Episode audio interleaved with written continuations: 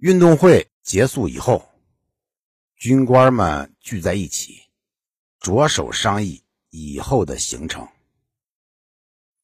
第一个起立发言的是条利亚人利翁，他说道：“哎，我说诸位啊，老是这样打点行装、走路、奔跑、带着武器、排队、站岗和打仗，我实在是厌倦了。我现在渴望摆脱这些没完没了的苦役啊，因为我们有海了。”剩下的路程我们可以航行了，躺平就能到达希腊，啊，跟以前的俄狄修斯一样。听了这些话，很多士兵们都喊着说：“他讲的对呀。”另一个人也说了同样的话。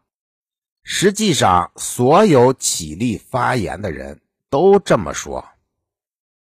这时。克里索普斯站起来说道：“诸位，我有个朋友叫安纳克西布斯，恰好就是海军的指挥官。如果你们要派我去找他，我想我能够带回来运载我们的战船和商船。如果你们真的想走海路，那就等我去一趟回来。”我将很快的就能回来。士兵们听到之后很高兴，就集体表决，让克里索普斯迅即起航前往啊，给咱们找船去。克里索普斯说完之后，瑟诺芬起立发言如下：那么克里索普斯就要启程去找船去了。我们要留在这里，因此我要谈一谈。我认为在等候期间，我们应该做的一些事情。首先，我们得从敌方弄到给养，因为我们既没有充足的市场，大部分人其实也没有钱去买了，而且这个地方是敌对的。因此，如果你们寻觅给养时，如果不小心啊，没有防护，那就会有危险，会有很多伤亡的。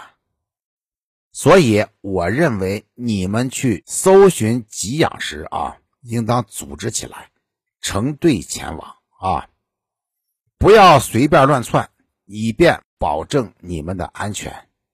我们做将官的应对此负责。啊，这意思就是你们要出去抢劫，啊，不能随便抢了，咱们得有组织、有纪律的去抢劫。这个提议被大家采纳了。接下来，瑟诺芬继续说：“那么，请听我的第二点。你们有的人要去掠夺，我想要去的人最好是告诉我们一声，并说明。”到何处去抢啊？以便使我们知道出去的和未出去的人数。这样必要的时候，我们可以帮助做些准备。遇到需要去帮助哪个人的时候，我们也得知道要到哪儿去找。如果是有人在什么地方啊有企图，就是想抢。想在那个地方抢劫，但是没有抢劫的经验，啊，我们还可以给他提出建议，啊，给他计划计划，想法弄清他前往劫掠的对象的力量，啊，知己知彼嘛。这个抢劫提议啊也被采纳了。那么他接着说，请大家也考虑这件事儿。